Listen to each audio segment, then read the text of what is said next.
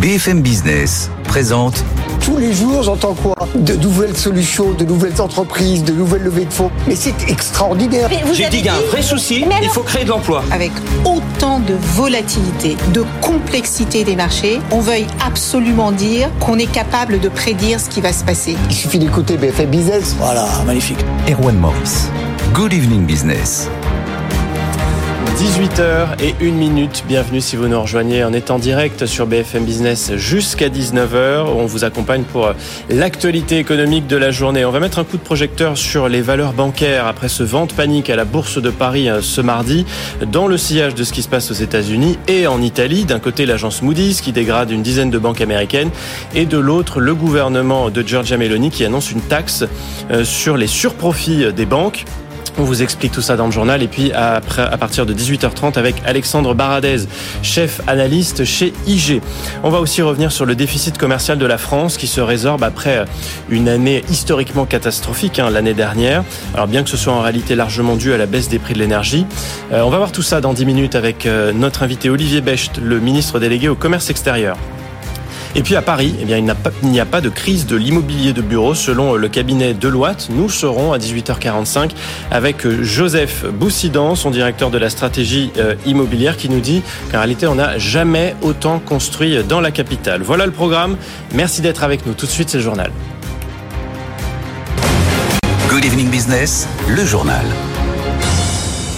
Et à la une donc cette taxe surprise en Italie qui a fait tanguer les valeurs bancaires en bourse. Le gouvernement a en effet décidé d'instaurer un impôt sur les surprofits générés par les établissements bancaires italiens grâce à la hausse des taux. Caroline Morisseau, une marche, une mesure qui n'a pas plu au marché. Hein. Non, parce que c'est une, mesure hein, qui effectivement a pris tout le monde de court, hein, alors que les banques italiennes viennent de publier de bons résultats grâce euh, essentiellement à la hausse des taux d'intérêt. Le gouvernement italien a en effet décidé de récupérer une partie euh, de cet argent. Pour cela, il va instaurer une taxe hein, temporaire de 40% qui ne s'appliquera que sur les revenus supplémentaires engrangés euh, grâce à la hausse des taux, hein, sur les, revenus euh, d'intérêt liés à cette hausse, et uniquement au-delà d'un certain seuil de dépassement.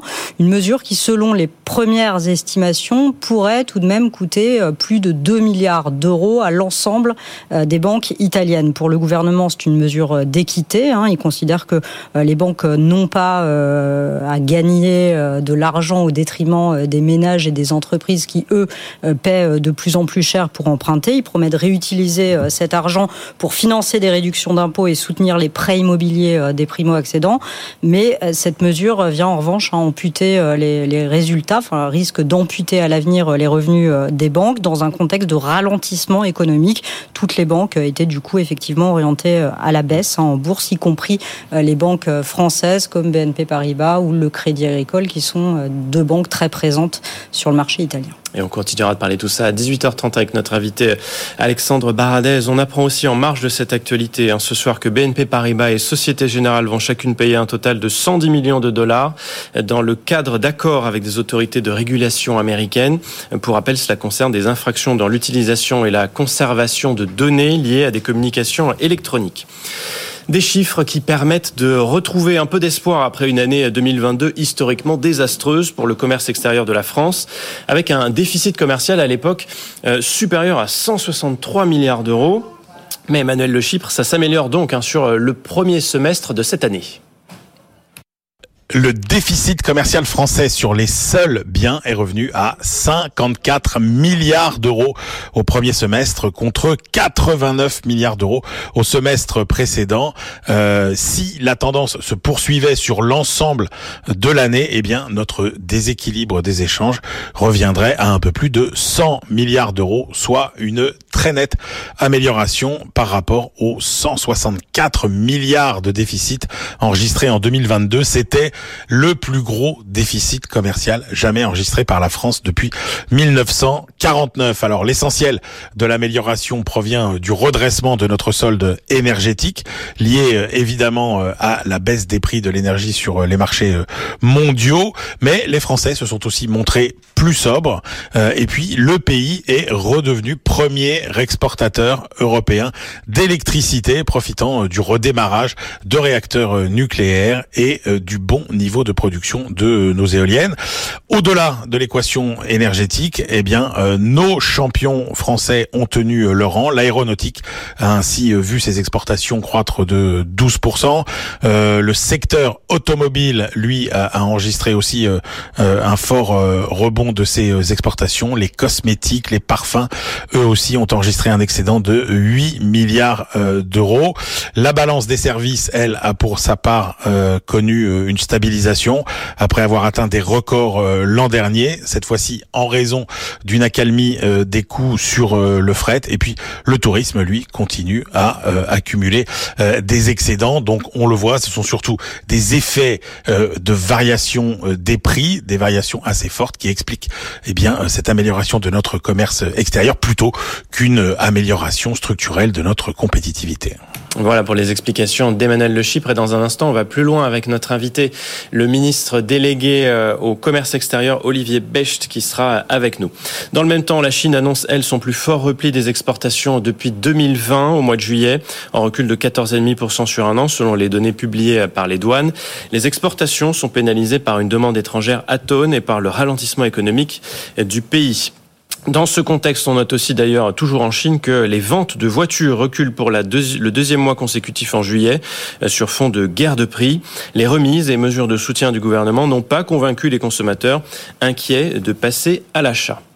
18h07 sur BFM Business. La production viticole en France devrait être proche cette année de la moyenne des cinq dernières années, selon le ministère de l'Agriculture.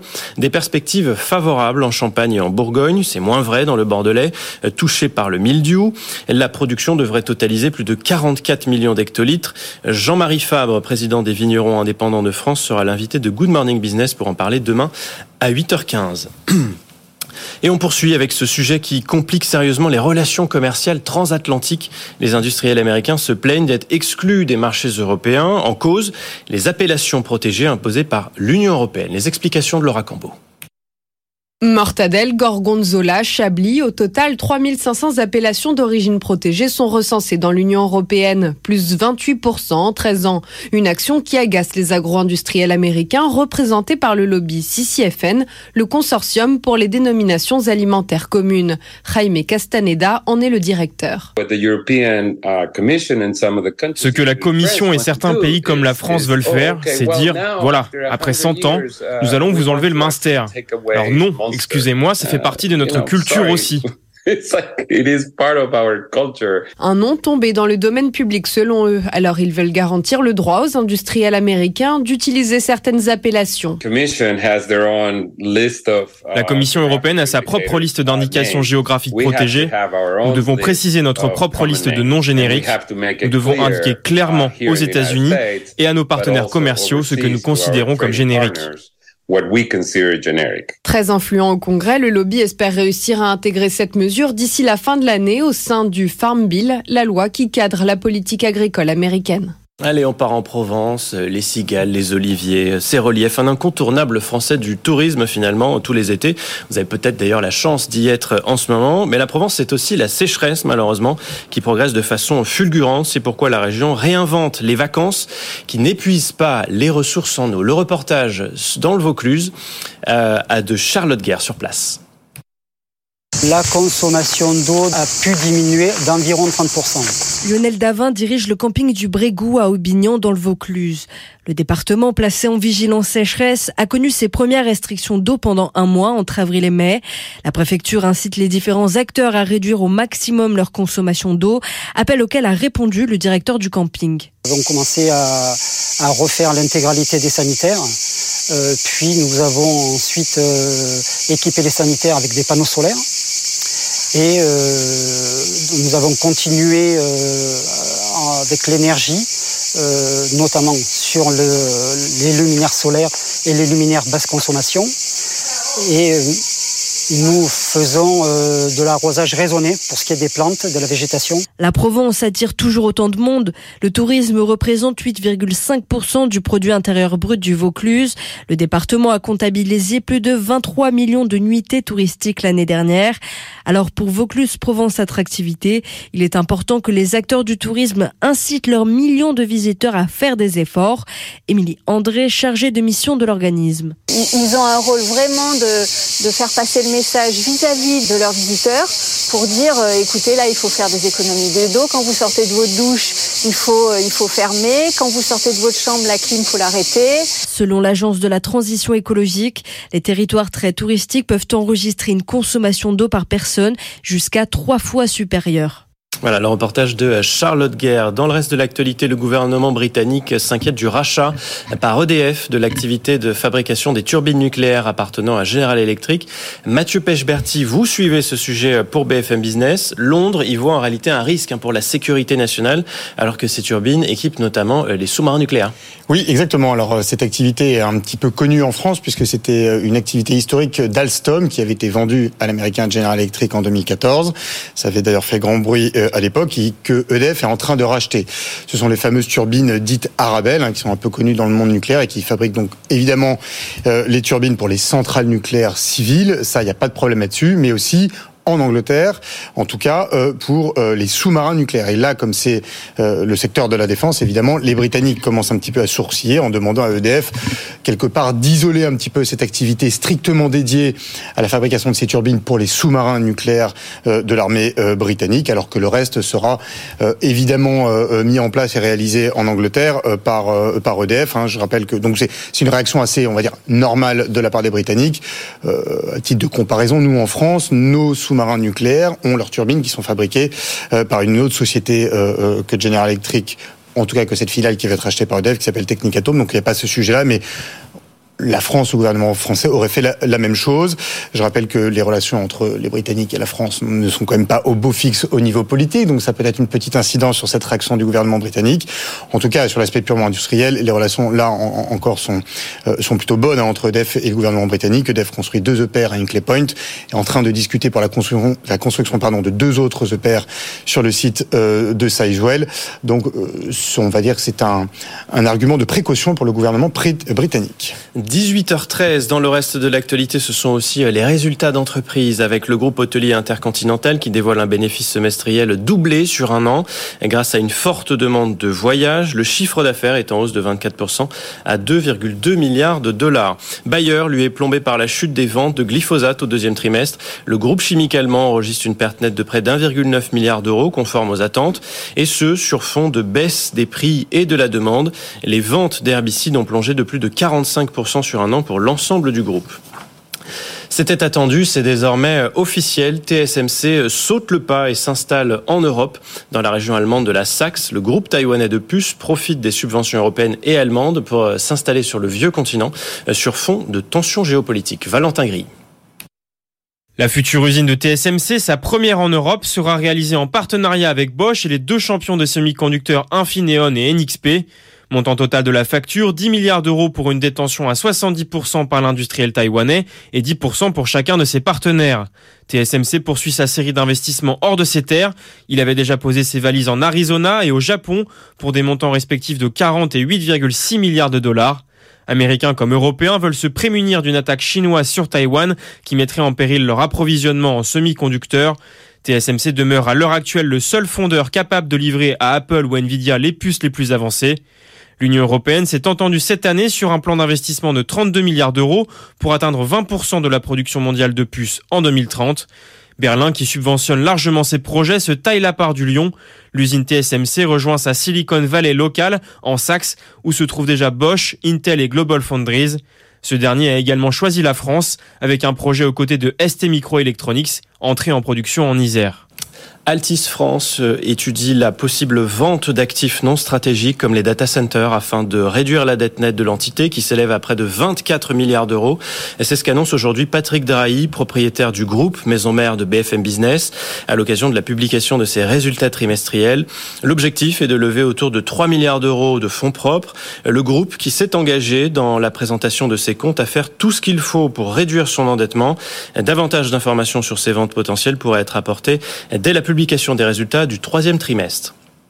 Et puis Elon Musk continue à révolutionner Twitter après lui avoir donné un nouveau nom. Il faut désormais dire X. Le réseau social va peut-être devenir une activité rémunérée comme une autre. des internautes qui ont souscrit à l'abonnement payant ont pu découvrir ce que leur tweet allait leur rapporter. Zidane Azouzi avec Julie Rago. Les Merci Elon ou Thanks Elon se sont très vite hissés en tendance sur le réseau social. Depuis quelques heures, les tweets déferlent et certains internautes affirment avoir reçu leur première paye Twitter. Les sommes perçues sont très disparates, pouvant aller jusqu'à plusieurs milliers d'euros. À titre d'exemple, le compte Alerte Info qui relaie l'actualité a publié un relevé de 6850 euros. Pour être éligible à ces versements, le réseau social précise que l'utilisateur doit répondre à trois critères. Être abonné à Twitter Blue, avoir minimum 500 abonnés et surtout avoir engendré au moins 15 millions de vues au cours des trois derniers mois. Le but étant de partager les revenus publicitaires générés par le titulaire du compte. À ce stade néanmoins, aucun versement réel sur les comptes en banque des créateurs n'a été réalisé.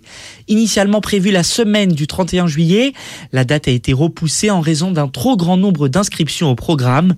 En tout cas, ce nouveau système ne risque pas d'aider la situation financière de X qui perd toujours de l'argent et dont les revenus publicitaires ont chuté de presque 50%. 18h16, le point sur les marchés.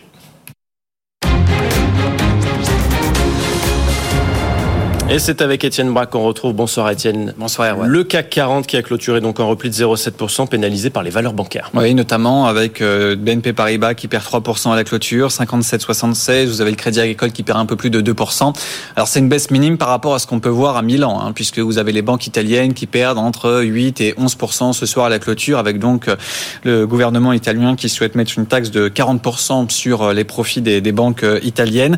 Ajouter à cela des informations en provenance de Chine cette nuit euh, qui n'ont pas été bonnes, hein, notamment les importations, les exportations euh, qui baissent de, 10-14% même sur certaines données. Donc suite à cela, beaucoup de prudence, des investisseurs qui se positionnent uniquement sur les valeurs défensives, donc euh, la distribution, la santé ou encore la défense. Seulement 8 valeurs sont dans le vert ce soir dans le CAC 40 et donc l'indice parisien qui perd 0,7%, qui redescend sous les 7300 points, 7269 points. Et puis aux États-Unis, vous avez trois indices américains qui sont dans le rouge, Erwan. Merci on vous retrouve à 18h30 pour un nouveau point sur les marchés.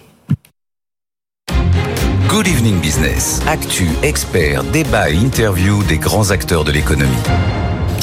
Des chiffres qui permettent de retrouver un peu d'espoir après une année 2022 historiquement désastreuse pour le commerce extérieur de la France, avec un déficit commercial à l'époque, souvenez-vous, hein, supérieur à 163 milliards d'euros. On revient sur le premier semestre de cette année avec des résultats en amélioration. Et pour en parler, nous sommes tout de suite en ligne avec le ministre délégué au commerce extérieur et à l'attractivité. Bonsoir Olivier Becht. Merci beaucoup euh, d'être avec nous sur BFM Business. Euh, monsieur le ministre, la première explication ce sont quand même les prix hein, qui ont largement reculé par rapport à l'année dernière, surtout dans l'énergie. Alors, on a effectivement euh, le recul du déficit de, de l'énergie euh, qui s'explique à la fois par le redémarrage de nos centrales nucléaires, hein, qui étaient en maintenance euh, l'année dernière après deux années de Covid et qui a nécessité d'importer beaucoup plus d'énergie. Nous avons les prix de l'énergie qui ont reculé sur les marchés, mais qui ne sont pas encore de retour totalement au niveau du pré-Covid. Et il y a aussi la, euh, le taux de change entre euh, l'euro et le dollar, qui, rappelez-vous, s'était pas mal déprécié l'année dernière. Il est aujourd'hui un peu meilleur tout cela, ça aide au niveau de l'énergie et ça explique effectivement que la balance des biens revienne d'un déficit qui était de 89 milliards au semestre 2 de l'année 2022 à 54,4 milliards d'euros sur ce semestre 2023. En revanche, il y a euh, au-delà de, de l'énergie, il y a une véritable amélioration de l'ordre de 7 milliards lorsque l'on enlève l'énergie, qui, qui euh, est due en réalité euh, à euh, la bonne performance d'un certain nombre de secteurs. Je pense notamment à l'aéronautique, je pense à l'automobile aussi qui bondit de plus 8% grâce notamment à la vente de voitures électriques. Je pense aux cosmétiques qui bondit de 7% et même au textile qui bondit de 3%. Donc il ne faut pas mettre euh, ce bon résultat exclusivement euh, sur le compte euh, de l'énergie, c'est aussi la bonne performance de nos entreprises, de nos grands groupes, mais aussi de nos PME, puisqu'elles sont de plus en plus nombreuses à exporter. On va revenir sur tout ça dans le détail avec vous, bien sûr, Monsieur le Ministre. J'aimerais quand même qu'on reste encore un instant sur ces, questions de l'énergie qui est, centrale. L'an dernier, la moitié du déficit de la balance commerciale s'expliquait par l'énergie, des coûts astronomiques, le fait que la France a aussi dû importer de l'électricité hein, pour la première fois depuis 40 ans à cause des problèmes de, de corrosion, entre autres. Euh, à l'avenir, on va être moins dépendant de ces variations de, de prix ou c'est quelque chose qui est difficile à garantir? Alors, on le sera euh, vraisemblablement euh, moins vis-à-vis de l'électricité, puisque euh, nous allons désormais produire le niveau de production que nous avions en électricité grâce au, au nucléaire. D'ailleurs, nous recommençons à exporter de l'électricité, ce qui, ce qui, montre que là aussi la balance énergétique s'améliore. En revanche, sur l'énergie, nous demeurons évidemment dépendants des importations de gaz ou de pétrole. Nous avons besoin de pétrole pour faire voler nos avions pour faire naviguer euh, nos navires de fret euh, ou encore bien sûr pour faire rouler euh, la plupart de nos automobiles. Donc cette dépendance, on ne va pas s'en passer rapidement et donc forcément nous sommes on va dire, plus sensible à la volatilité euh, des prix euh, de marché. Bon, la France, elle est finalement redevenue exportatrice d'énergie hein, depuis le début de l'année, essentiellement vers le Royaume-Uni et vers l'Italie. Il y a quand même un autre pays, un hein, voisin, qui va, qui risque d'avoir besoin de nous euh, cet hiver. C'est l'Allemagne qui a mis hors service sa dernière centrale nucléaire. les Allemands, ils ont été, ils ont répondu présent l'hiver dernier pour nous aider quand on était en difficulté. À ce moment-là, on a importé l'énergie de, de, de chez eux. Est-ce que la France va aussi répondre présent pour eux l'hiver prochain, si jamais c'est nécessaire? Oui, bien sûr. Euh, d'ailleurs, euh, c'est ce que nous faisons déjà. Hein. Euh, nous avons repris nos exportations d'énergie vis-à-vis de nos voisins européens et nous répondrons présents vis-à-vis de nos voisins et amis allemands s'ils ont besoin de davantage d'électricité, puisque nous sommes désormais, grâce au redémarrage donc de ces centrales nucléaires, en capacité de retrouver notre niveau de production. Bon, au-delà des questions d'énergie, Monsieur le Ministre, c'est celle de la consommation hein, que vous regardez. On peut pas dire que malheureusement hein, les, les indicateurs à ce niveau-là soient, soient très positifs. L'Allemagne, le Royaume-Uni, les États-Unis, euh, la Chine, tous multiplient les mesures pour avantager leurs entreprises nationales dans un contexte international qu'on connaît tous, qui est très compliqué. C'est quoi la stratégie de la France justement dans ce contexte? Mais écoutez, la stratégie de la France est à la fois de continuer à appuyer ces grands groupes, ceux qui tirent la croissance euh, de nos exportations, euh, vous l'avez dit, l'aéronautique, les cosmétiques, le luxe, bien sûr le secteur agricole, mais aussi la pharmacie, la chimie et désormais aussi l'automobile, c'est une bonne nouvelle. et puis la stratégie, c'est surtout aujourd'hui de pousser nos petites et moyennes entreprises à, à l'export. nous avons des chiffres très encourageants, nous avons plus de 148 000 entreprises qui sont désormais à l'export, mais cela reste euh, insuffisant, notamment par rapport à nos voisins. Les Italiens en ont 200 000, les Allemands 300, 350 000. Donc, il faut porter ces petites et moyennes entreprises à l'export. Elles le savent lorsqu'elles vont à l'export. C'est une stratégie gagnante. D'abord parce qu'elles diversifient les risques. Elles ne mettent pas tous les œufs dans le même panier, comme on dit. Donc, s'il y a un marché qui se retourne, elles ne sont pas dépendantes d'un marché euh, euh, unique. Elles sont on va dire, euh, dans la diversification de leurs risques. Et puis euh, derrière, c'est aussi une stratégie gagnante en termes de chiffre d'affaires, puisque les entreprises qui vont à l'export euh, gagnent généralement dès la première année plus de 150 000 euros de, de chiffre d'affaires. c'est évidemment quelque chose de, de, très important pour nos PME, parce que ça permet aussi de créer de l'emploi derrière et puis de distribuer de meilleurs salaires dans les entreprises. C'est une stratégie qui est gagnante-gagnante. Bon, c'est vrai que les entreprises françaises, elles se remettent effectivement à, exporter. On le voit dans les chiffres, plus 9,2% depuis 2021 en, nombre d'entreprises. Hein. Vous le disiez, on est autour de 148 000 entreprises françaises exportatrices. L'objectif, c'est 200 000 en 2030, l'objectif que s'est fixé le gouvernement. Est-ce qu'il vous paraît atteignable et dans, dans quelle mesure vous allez aussi accompagner ces, entreprises pour leur permettre d'atteindre ce, ce niveau-là? Eh bien, non seulement il me paraît euh, atteignable, j'aimerais bien même d'ailleurs l'atteindre avant 2030. Euh, Je pense qu'il faut que se, fixer des, objectifs euh, ambitieux. Et le chemin que nous avons mené depuis maintenant quelques années montre que nous pouvons y arriver grâce notamment à la fameuse stratégie de Roubaix et à la mise en place de la Team France Export. Et la réponse est oui, nous allons encore davantage accompagner les entreprises avec la Team France. Un nouveau plan export sera dévoilé par le gouvernement euh, d'ici euh, à la fin août. Et euh, l'objectif, c'est vraiment de prendre en charge l'accompagnement des entreprises, puisque nous pouvons démontrer aujourd'hui que 94% des entreprises qui sont accompagnées se maintiennent à l'export l'année suivante et les années suivantes, alors que moins de 40% des entreprises qui ne sont pas accompagnées arrivent à se maintenir à l'export. Donc on voit bien que euh, l'export est un pari, c'est un pari gagnant, mais c'est un pari gagnant si on se fait bien accompagner. Et on a aujourd'hui tout un écosystème grâce à Business France, grâce aux chambres mmh. de commerce et d'industrie, grâce à BPI France, aux régions, mais aussi au Conseil du commerce extérieur de la France pour y arriver, euh, avec des moyens financiers euh, derrière. Il n'y a pas de raison qu'on euh, fasse moins bien que nos amis italiens ou que nos amis allemands. Olivier Bech, c'est une annonce que vous faites ce soir sur BFM Business, un plan export qui sera annoncé à la fin du, mois d'août par le gouvernement. Sans tout dévoiler, est-ce qu'on peut avoir les, les grands axes? Enfin, Sur quoi va se concentrer ce plan? Eh ben, euh, je ne vais pas évidemment euh, dévoiler euh, aujourd'hui l'intégralité des mesures, mais si vous voulez, l'esprit de ce plan, c'est de faire en sorte que les PME et le réflexe export. et ça, c'est d'abord un état d'esprit qu'il faut donner à l'ensemble des chefs d'entreprise aujourd'hui qui évidemment, sont en capacité d'aller euh, à l'exportation. Donc, euh, nous allons faire beaucoup de porte-à-porte euh, pour accompagner les chefs d'entreprise dans la réflexion vers l'export. Nous allons mettre des moyens, y compris des moyens humains, au service des entreprises pour les aider à l'intérieur de l'entreprise à aller à l'exportation, en plus de ce qui existe aujourd'hui déjà à l'international, par exemple avec les VIE. ce sont des mesures très concrètes, très pragmatiques, qui auront vraiment pour objet d'accompagner le chef d'entreprise dans sa démarche euh, d'internationalisation. Et euh, je suis certain que euh, nombre de chefs d'entreprise répondront présents à l'appel parce que aller à l'exportation, encore une fois, c'est bon pour l'entreprise, ça permet de diversifier les risques dans une période où on voit bien que les chocs se multiplient, les chocs sanitaires, démographiques, climatiques, géopolitiques. Donc il est important de ne pas mettre tous ces œufs dans le même panier.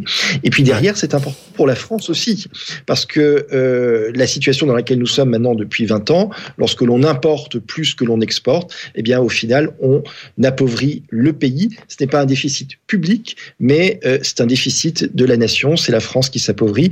Et moi, je suis persuadé que la France peut redevenir une grande puissance exportatrice.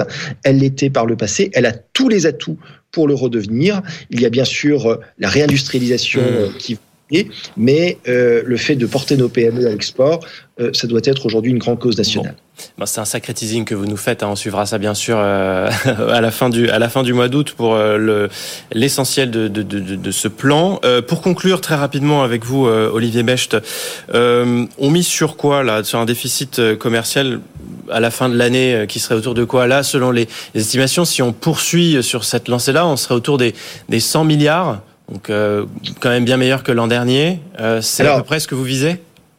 Écoutez, moi, je, ne, je, vise pas euh, de chiffres en particulier. D'abord parce que, euh, par euh, définition, le deuxième semestre est encore incertain. Nous ne savons pas dans quel contexte nous allons évoluer, à la fois sur le plan géopolitique, sur le plan économique. Vous l'avez dit, le prix des matières premières, pour certaines, peut repartir à la hausse. La Chine redémarre très lentement et puis il y a bien sûr des hypothèques, on le voit bien aujourd'hui euh, avec euh, la crise euh, que nous avons dans le Sahel. Donc, il faudra faire le mieux possible, quoi. L'objectif, c'est de faire le mieux possible, de porter toutes nos entreprises qui le peuvent à l'exportation et d'avoir un déficit qui régresse très fortement par rapport à l'année dernière. Merci beaucoup Olivier Bech d'avoir répondu à notre invitation sur BFM Business, ministre délégué au commerce extérieur et à l'attractivité. Dans un instant, il sera à 18h30. On se retrouve pour le rappel des titres. À tout de suite. Good Evening Business, le journal. 18h31 et à la une de l'actualité euh, ce soir, le commerce extérieur de la France réduit son déficit au premier semestre à 56 milliards d'euros contre 89 le semestre précédent. Une grande partie du redressement tient à la baisse de la facture énergétique. Vous pourrez réentendre Olivier Bèche, le ministre délégué au commerce extérieur, à 19h10 euh, sur notre antenne. Les valeurs bancaires ont plongé aujourd'hui à la bourse de Milan après la décision du gouvernement de Giorgia Meloni de prélever une taxe de 40% sur leurs surprofits générés par la hausse des taux d'intérêt. L'ensemble des actions bancaires ont chuté. Même scénario du côté des banques françaises, certaines étant présentes sur le marché italien. C'est par exemple le cas de BNP ou Société Générale qui enregistrent les plus fortes baisses du CAC 40. Un anniversaire qui ne plaît pas à tout le monde. Voilà un an euh, que l'IRA existe. Hein. L'inflation, l'Inflation Reduction Act a été lancé aux États-Unis. Une loi qui vise à promouvoir notamment de l'énergie propre sur le sol américain.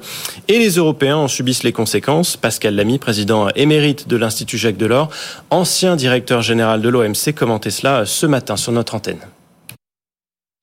Il y a des secteurs dans lesquels l'Europe doit réagir fortement, et elle a commencé à le faire. Par exemple, les batteries ou l'hydrogène, où là, on risque effectivement des délocalisations importantes. Reste que euh, si les Américains vont jusqu'au bout, mhm. il faudra notamment du côté européen qu'on remette euh, des sous dans la machine, si je puis dire, et ceci va euh, de nouveau poser le problème euh, d'un endettement supplémentaire au niveau européen, sujet sur lequel, comme on sait, nos amis allemands, qui sont d'un côté les principales victimes de cette guerre des subventions avec les Américains, sont aussi d'un autre côté réticents à emprunter davantage.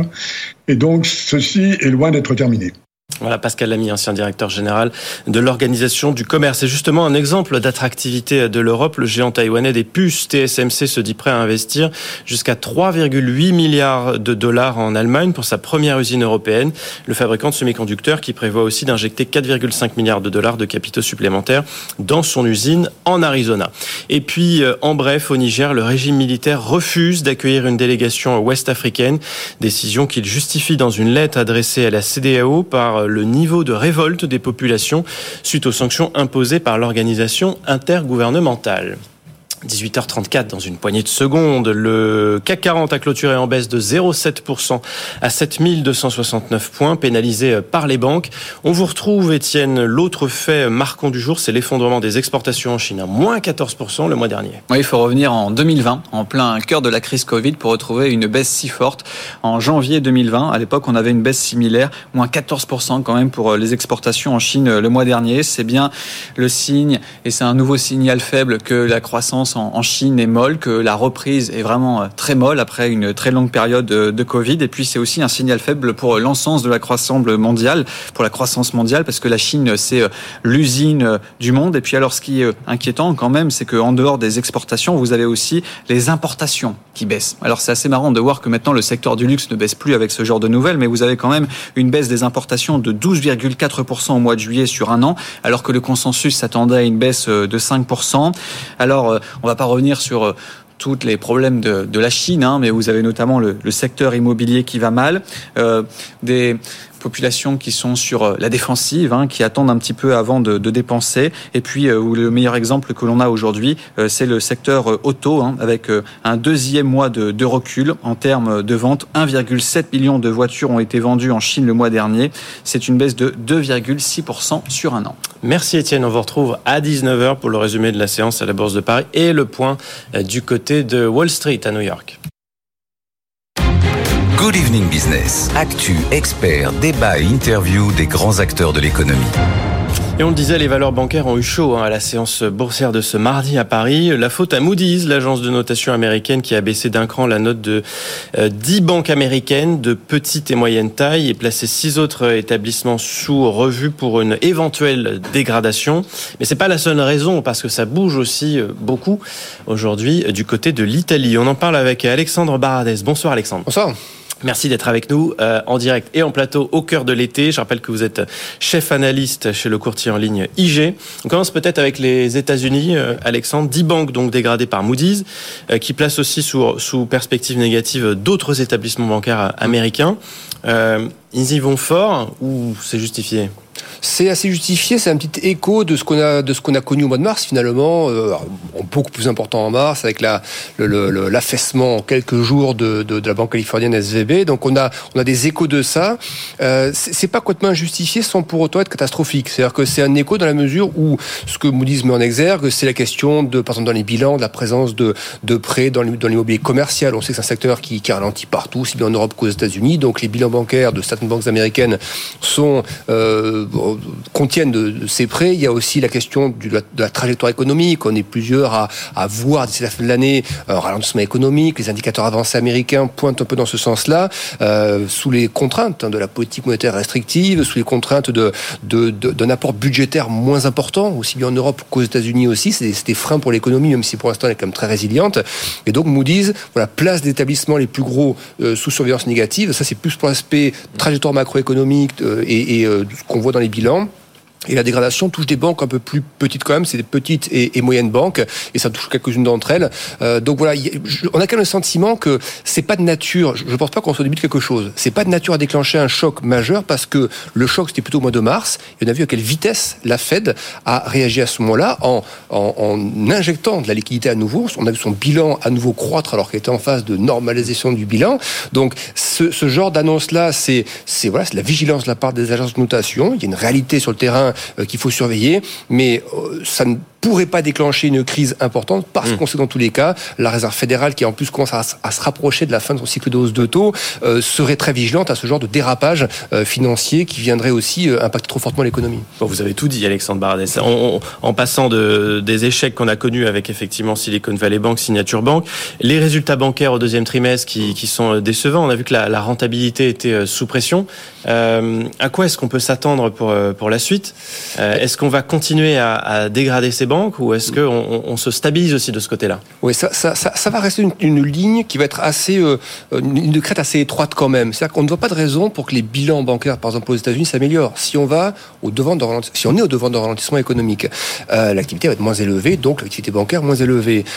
on sait aussi que l'effet sur les marges par rapport aux hausses de taux de la Fed ou aux hausses de taux de la BCE, on, est, on, est en plein dedans. C'est maintenant que les marges sont les plus confortables pour, pour les banques, mais sauf que cet effet marge est aussi ou va être de plus en plus compensé par un effet volume de crédit. Et on le voit sur les études en Europe par exemple euh, la, demande de crédit euh, ménage ou entreprise ou plutôt le crédit disponible pour les ménages et les entreprises est à la baisse.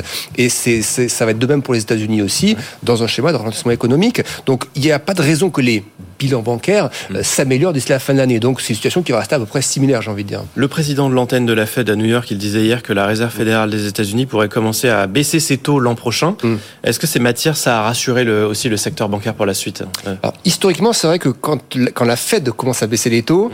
euh, je dis bien historiquement sur les, deux grosses crises précédentes, et surtout la très grosse précédente qui était la crise des subprimes, c'était au contraire au moment où elle commence à baisser les taux que les marchés ont commencé à s'affaisser parce que signe que l'économie ralentissant à tel point qu'il fallait d'un seul coup baisser les mmh. Taux, des cascades de, de faillites. Mais est-ce qu'on est dans le même cas de figure? Justement non. Justement non. C'est à ça que je voulais en venir, c'est que le stress des marchés, nous on l'a eu finalement l'année dernière, au moment où la Fed commençait à relever les taux, les discours de, de, de normalisation étaient extrêmement agressifs et en plein euh, redressement de de taux massifs. Il y, a des hausses il y avait des hausses, on s'en souvient peut-être plus trop maintenant, mais de 75 points de base à chaque réunion pendant plusieurs réunions. Ça, cet effet-là, l'effet un petit peu de, de, de, coup de frein monétaire, il, est, il a été encaissé.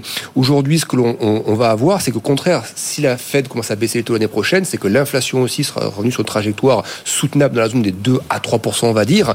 Euh, et euh, il y aura peut-être une petite phase de récession, ça il faut pas l'écarter, mais une récession légère rentre quand même dans le cadre du soft landing. C'est-à-dire soft landing, c'est pas euh, c'est pas une, une, un no landing. Il y a quand même atterrissage et on peut passer par une phase légèrement récessive sans que ce soit un hard landing du coup. Donc je pense qu'on est quand même bien calé pour que ce scénario arrive aux États-Unis et donc voilà, je pense pas que la, baisse des taux de la Fed soit le début euh, des problèmes pour l'économie américaine. Bon, Alexandre Baradès, cet avertissement de Moody's, il retentit jusque sur les marchés européens. On l'a vu aujourd'hui, on le décryptait tout à l'heure avec Étienne Braque notamment du côté du CAC 40. Euh, pourtant, les banques françaises, elles sont pas tout à fait dans la même situation que les, banques américaines. Est-ce qu'on peut tout mettre sur le dos de la dégradation des notes de Moody's? Non, il y a, l'Italie qui a beaucoup monté. Hein, voilà, je devance un peu votre question, mais voilà, c'est le, le mix en fait que le marché n'a pas aimé. Il y a l'Italie qui c'est quelque chose qui arrive en plein milieu de l'été, comme ça, qu'on n'attendait pas du tout. C'est ça en plus. À la limite, Moody's, c'est un écho de la, du mois de mars qu'on disait. Donc ça, ça peut surprendre un petit peu. Enfin, ça, ne surprend pas, je dois Moody's. C'est quelque chose d'un peu logique, j'ai envie de dire.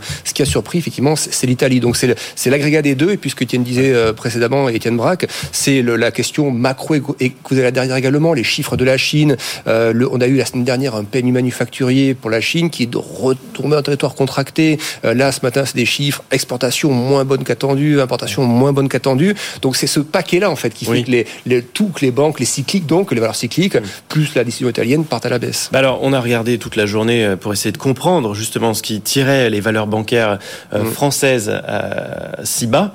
Mm. C'est quoi votre avis? Parce qu'on a un peu tout lu. On a lu d'abord que c'était que c'était Moody's, puis mm. en fait non, c'est beaucoup plus l'Italie parce que les banques françaises sont présentes sur le marché italien.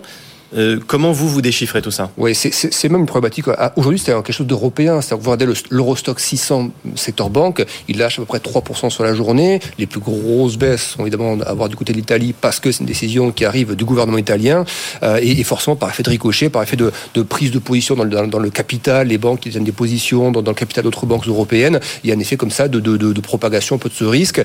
Mais encore une fois, je, je pense que c'est fort sur une journée. Il y aura peut-être des échos encore d'un jour qui viennent.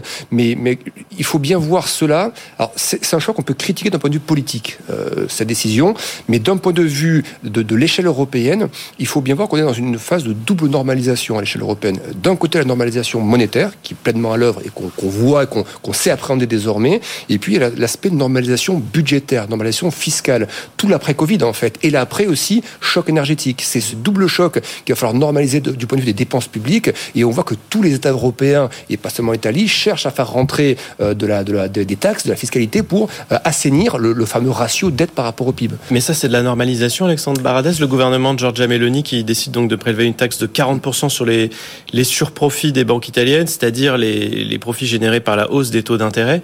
Là, on est dans une, un scénario de normalisation. Alors, ça ne fait pas au marché et ce que je vous ai dit, on peut, on peut le critiquer d'un point de vue politique. Il est clair qu'on ne verra pas ça, par exemple, en France ou probablement pas en Allemagne. Euh, mais parce que dans d'autres pays, ça prendra une autre forme. Ça prendra, prendra la forme d'une hausse de la fiscalité sur l'immobilier, par exemple. Ça prendra la forme peut-être d'une hausse de, moins de prise en charge sur certaines dépenses de santé. On voit que c'est un débat qui, arrive en, France actuellement. Euh, en fait, chaque pays aura sa réponse politique à ce besoin de, rendre ses finances publiques plus supportables. En Italie, c'est un choix qui a été fait qui est effectivement assez, assez surprenant parce qu'en plus, on sait que les banques italiennes, on se souvient évidemment, ça fait écho à la, crise de la dette en zone euro il y a quelques temps où les banques italiennes étaient, dans le, faisceau des marchés parce que fragiles, parce que besoin de se concentrer, parce que le pays est également très endetté. Donc c'est vrai que c'est pas la meilleure des façons de, je trouve, pour ramener de la confiance. Je, parle bien de décisions assez politiques, financières quand même derrière, parce qu'il y a près de 2 à 3 milliards qui vont rentrer dans les caisses de, l'État italien par ce biais-là. Mais il y a quand même un, un peu de politique là derrière mais je pense que ce que le marché va regarder, à mon avis, il y a, un choix politique. On, je ne pense pas que ce soit le début du on, taxe absolument toutes les entreprises partout en Europe. C'est des choix qui sont, qui sont, faits individuellement par pays, qui ne plaisent pas au marché actuellement, mais je pense qu'il faut la regarder sous un prisme très large de normalisation budgétaire, même si elle est plus ou moins bien faite ici ou là. Mais c'est quand même une demande, faut pas oublier, la BCE a demandé aux États hein, euh, et d'autres institutions de, voilà, de, de, de faire attention au, au quoi qu'il en coûte. C'était à la fin du quoi qu'il en coûte. Et c'est une demande aussi qui émane des institutions européennes européenne euh, de, faire attention à la trajectoire budgétaire de l'État. Même là, si on parle d'une taxe surprise, on s'y attendait pas, euh, on a l'impression que c'est énorme. Euh, si, je, résume en fait ce que vous nous dites, c'est mm. que finalement, on n'est pas sur un truc extraordinaire par rapport à la tendance qui, européenne. Non, parce que regardez même d'autres milliards, c'est pas ça. D'un côté, c'est pas ça qui va résorber le, déficit italien. donc ça fait quand même rentrer de l'argent, mais c'est pas ça qui va résorber complètement le déficit.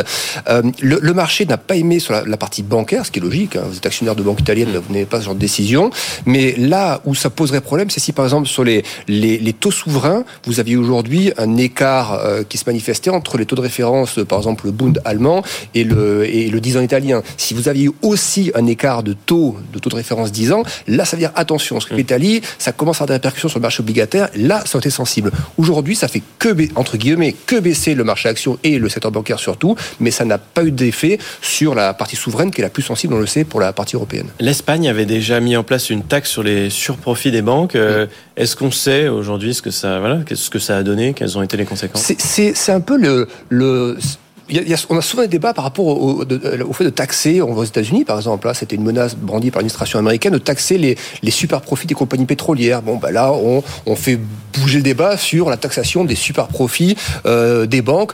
Euh, c'est peut-être là-dessus que l'Europe a peut-être plus la main, certains pays en tout cas ont plus la main par rapport aux compagnies pétrolières, mais pour moi, c'est pas plus ou pas moins. Voilà, c'est euh, soit on brandit les taxes sur le pétrole, soit sur la, sur la finance. C'est un peu des sujets, je vous dis, assez politiques quand même. C'est un levier comme un autre. Voilà, c'est un, levier. Après, c'est des choix politiques. Mais c'est pas, par contre, attention, je dis pas que c'est bien, que c'est normal. Hein. Je dis que c'est un choix politique qu'on peut critiquer et on a le droit de le faire. Euh, il faudra pas le renouveler régulièrement. C'est-à-dire que euh, dire le, durcissement monétaire génère des hausses de taux, ça améliore la rentabilité des banques ou autres, et donc on se sert au passage, c'est une chose. Il ne faut pas par contre que ça fragilise les établissements, parce que ce qui aurait peut-être mieux de faire, c'est de dire, ben, euh, vous, ces super profits, euh, par exemple, renforcer votre capital avec, voyez, pour les futures crises, pour que les banques soient mieux armées. Voilà, ça serait peut-être un peu plus judicieux d'un point de vue, d'un point de vue politique. Donc pour l'heure, pas d'inquiétude à long terme. Non, d'un point de vue marché, si on s'arrête là-dessus, parce qu'aujourd'hui c'est les marchés qui ont, qui ont, tremblé, ça, ça, rentre dans ce schéma. On sera dans le verre demain. Ça, ça, rentre dans ce schéma de consolidation. C'est les marchés actions ont quand même beaucoup monté euh, toute la fin d'année dernière et une bonne partie du début d'année, euh, qui est comme ça des, entre guillemets, des situations qui permettent aux investisseurs de prendre aussi les gains et au marché de se poser un petit peu. Les actions étaient redevenues assez chères quand même ces derniers mois, donc c'est un critère de plus pour prendre les gains et latéraliser un peu sur les marchés. Mais je pense absolument pas en revanche qu'on soit au début euh, de, d'un bear market, d'un marché baissier ou d'un ce coup tout 100 balles. ça paraît quand même très peu probable à l'heure actuelle. Merci beaucoup pour ce décryptage avec nous sur BFM Business, Alexandre Baradès, chef analyste chez IG. Vous restez avec nous, on va se retrouver dans un instant avec notre prochain invité euh, directeur chez Deloitte pour parler de l'immobilier de bureau. On aurait pu croire qu'avec le changement des pratiques de travail, le télétravail, le flex office, la construction allait ralentir. Eh bien, c'est faux, nous dit Deloitte, en tout cas à Paris. Vous allez voir ça dans un instant. À tout de suite. Good Evening Business. Actu, expert, débat et interview des grands acteurs de l'économie. Et le développement du télétravail et du flex office. Alors, a-t-il provoqué une crise de l'immobilier de bureau? Eh bien, apparemment pas. Euh, on est même à des niveaux très élevés de construction euh, dans certaines régions, notamment autour de Paris. C'est ce que nous dit le cabinet de Deloitte. Bonsoir, Joseph Boussidan. Bonsoir. Merci d'être là. Vous êtes directeur en charge des évaluations et de la stratégie immobilière chez Deloitte. Et donc, d'après votre étude, euh, que vous menez régulièrement, hein, ça fait plusieurs dizaines d'années maintenant, eh bien, l'immobilier de bureau ne connaît pas la crise, en tout cas à Paris, contrairement à ce qu'on aurait pu croire avec euh, le changement des, usages, des habitudes, le développement du télétravail ou le flex office, par exemple. Effectivement, pour reprendre l'objet de l'étude, mmh. qui, qui, qui veut mesurer la production de bureaux neufs en Ile-de-France, nous la réalisons deux fois par an, et ce, depuis 20 ans. Mhm. Euh, les, grands indicateurs nous montrent aujourd'hui que la production est aux alentours d'un million neuf millions de mètres carrés. Et euh, elle marque une progression de près de 10%. Sur, sur six mois. sur six mois. Euh, Comment on l'explique? Cela peut, peut interpeller. Bah, bien sûr. Alors, il y a plusieurs raisons à cela. La première, c'est que Paris tire son épingle du jeu, mmh. puisque aujourd'hui Paris représente près de 55% des, euh, des mises en chantier sur le semestre, qui sont, je le rappelle, de l'ordre de 600 000 mètres carrés. Mmh. Et euh, ce, niveau n'avait pas été atteint depuis 2018. Comment on l'interprète alors, Joseph Boussidan Qu'est-ce qui fait qu'en ce moment, la construction bah, ne connaît pas la crise? En tout cas, d'après les données que vous nous apportez, alors même qu'on dit qu'on a du mal à recruter dans le BTP, euh, que euh, les, taux sont si hauts que en fait euh, les projets immobiliers sont parfois annulés. Bah là, c'est quand même la preuve un peu du contraire. Alors plusieurs facteurs. Mmh. D'abord, Paris est très recherché. C'est Paris qui représente aujourd'hui plus de la moitié des surfaces mises en chantier, près de 30% des surfaces totales en cours de construction. La, la demande aujourd'hui évolue et euh, nécessite d'avoir des bureaux qui répondent non seulement à euh, une centralité recherchée par les, sociétés et euh, des modes de travail qui font évoluer les pratiques. Mais plus qu'avant, en fait, hein, parce qu'on a eu tendance à développer les bureaux en périphérie de Paris pendant quand même de nombreuses années. Aujourd'hui, le phénomène, c'est qu'on revient au centre de la capitale.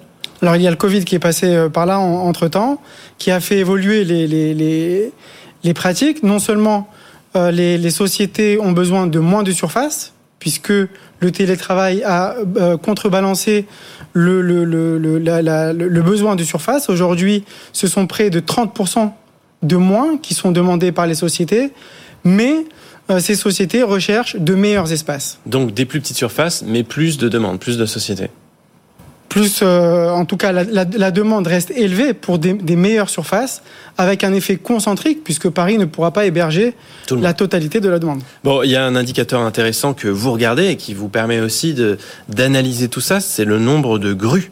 Un record historique de grues aujourd'hui à Paris et en Ile-de-France. Effectivement, on atteint près de 149 grues en Ile-de-France, euh, près de 54 grues à Paris. C'est plus de 14 grues par rapport au, euh, au pic euh, connu euh, pour Paris. Mais est-ce que tout ça est, destiné à faire de l'immobilier de bureau? Parce qu'on sait qu'il y a aussi les Jeux Olympiques l'année prochaine, qu'il y a beaucoup de, de projets qui ne sont pas encore terminés, qui sont en construction. Bah, il y a quand même beaucoup de choses en ce moment. Oui, alors nous, nous l'étude ne recense que les projets qui sont destinés pour le bureau, Très bien. de plus de 1000 mètres carrés. Euh, c'est, mais, mais vous, vous, faites bien de parler des Jeux Olympiques, puisque euh, des projets ont été initiés avec une destination qui n'était pas bureau et qui ont euh, vocation à devenir du bureau mmh. post-Jeux Olympiques. À l'issue des Jeux. Euh, il y a un grand projet aussi en ce moment à Paris, c'est euh, la Tour Triangle dans le, dans le 15e arrondissement. Et pour quelque chose aussi? Alors, la, la Tour Triangle, euh, qui, qui pour, pour, plus de 80 000 mètres carrés, et aussi euh, pour quelque chose dans, dans, dans, ce chiffre, dans ce rebond de, de, de, de Paris dans, dans, dans les mises en chantier, euh, il y a aussi le projet euh, Évolution à la gare d'Austerlitz pour près de 54 000 mètres carrés. Et ce sont deux projets qui sont hors du quartier central des affaires. Historiquement, le quartier qui porte la plus grande production de bureaux à Paris. La Défense, euh, où il y a eu beaucoup de constructions les années passées et où là, on voit aussi que c'est en train de ralentir. Alors oui, la Défense ralentit pour la simple et bonne raison qu'il y a une vacance euh, record autour de 15% qui aujourd'hui pousse à la prudence, que ce soit des investisseurs ou des promoteurs. Bon, la question qu'on a aussi euh, qu'on se pose, c'est est-ce qu'on va vraiment réussir? Est-ce que les employeurs vont réussir à remplir ces surfaces? Euh, on parlait hier de Google qui demande à ses salariés aux États-Unis, en tout cas, de revenir dans les bureaux. C'est terminé le télétravail. Aujourd'hui, c'est Zoom, quand même un comble. C'est l'entreprise par excellence du télétravail. Ils ont surfé là-dessus pendant le Covid. Pareil, ils appellent tous leurs employés qui habitent à moins de 80 km de leur bureau de revenir dans, les entreprises. Euh, il va falloir aussi mettre la pression pour que, les, bureaux soient, remplis, non? Alors, il n'y a plus de doute maintenant. Le télétravail nuit à l'innovation et à la productivité. Et euh, il y a effectivement un désir des sociétés de voir revenir les collaborateurs. Cependant, trop de télétravail. Ouais. Voilà, trop de télétravail ouais. tue le, tue le télétravail. et il va y avoir ici euh, un, un équilibre à trouver. On était encore en période de recherche de cet équilibre pour euh, ne pas nuire euh, au volet économique des sociétés. Merci beaucoup Joseph Boussidan d'avoir été avec nous en direct sur BFM Business, directeur en charge des évaluations de la stratégie immobilière chez Deloitte. Vous restez avec nous, on va se retrouver dans un tout petit instant. Il sera l'heure du journal de 19h. À tout de suite.